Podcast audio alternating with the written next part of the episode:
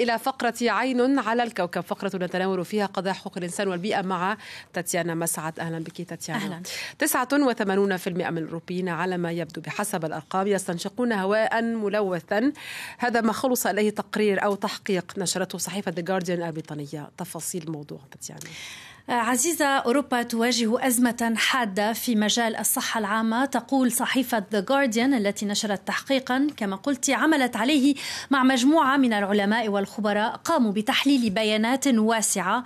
أظهرت أن 2% فقط من الأوروبيين يعيشون في مناطق لا يتخطى تلوث الجو فيها المعايير التي حددتها منظمة الصحة العالمية.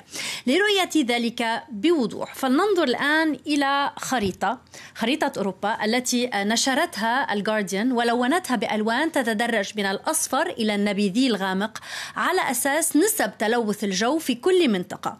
الأصفر يعني آه، نسبة تلوث منخفضة وتحترم معايير منظمة الصحة العالمية.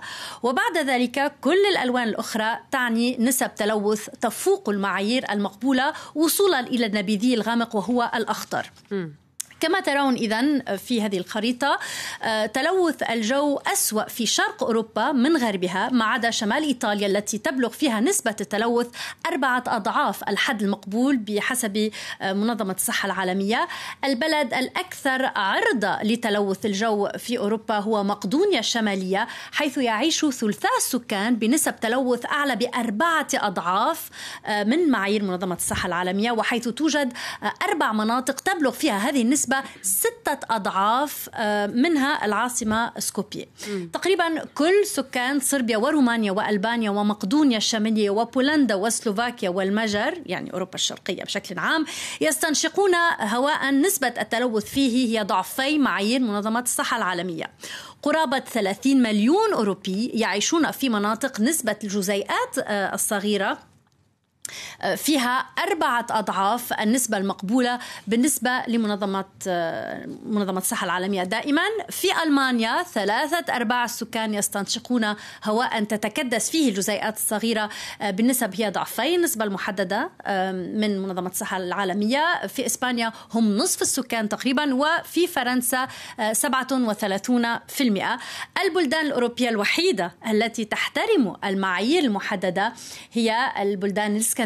شمالا الملونة آه، باللون الأصفر كما شاهدنا على الخريطة منذ قليل طيب تاتيانا يعني هل آه، يعود ذلك ربما للتضاريس أو للهواء لا أعلم يعني هل ما هي ما هي الأسباب التي آه، تحدثت عنها المنظمة وما المخاطر التي يواجهها الأوروبيون في ذلك؟ نعم بحسب منظمة الصحة العالمية وكذلك بحسب الخبراء الذين عملت معهم صحيفة The Guardian السبب زحمة السير، الأنشطة الصناعية، التدفئة المنزلية، الزراعة أو باختصار حرق كل ما هو وقود أحفوري أي نفط وغاز وفحم.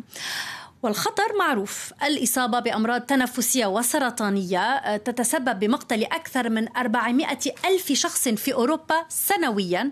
لكن تلوث الجو يتسبب أيضا بأمراض القلب والسكري والاكتئاب وبتأخر في نمو الأطفال ونسب ولادات منخفضة. منذ سنوات طويلة عزيزة يطالب العلماء والناشطون والمواطنون الأوروبيون السلطات الأوروبية بإيجاد حل لهذه الأزمة الصحية.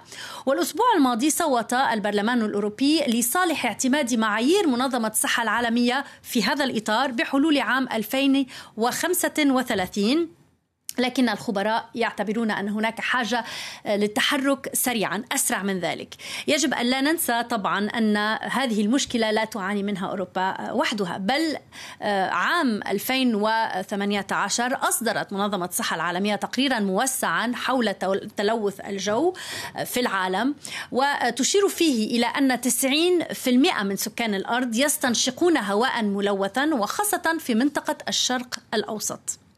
الآن ستسألينني ربما كالمعتاد ما هو الحل؟ ما الذي يمكن أن نفعله كنت سأسألك عن الدول يعني إذا كنا نتحدث عن أوروبا ونقول بأنها الهواء ملوث فماذا عن الهند ودول أفريقية وعربية أخرى؟ هناك في بعض المدن المشكلة المشكلة مثلا بالنسبة لمنطقة الشرق الأوسط هي أكيد نسب حرق المحروقات ولكن أيضا الغبار. غبار و, و آه، غبار الصحراء. نعم والتراب. هذا يساهم كذلك في آه، تفاقم مشكلة نعم مشكلة تلوث الجو والأمراض التنفسية الناتجة عنها. لكن ربما أعود هذه المرة إلى الإرشادات التي أو النصائح التي قدمتها منظمة الصحة العالمية. ما يمكن أن يفعله ربما كل فرد للمساهمة في الحد من تلوث الجو. ربما أمور يعني نعرفها وتحدثنا عنها هنا مرارا وتكرارا.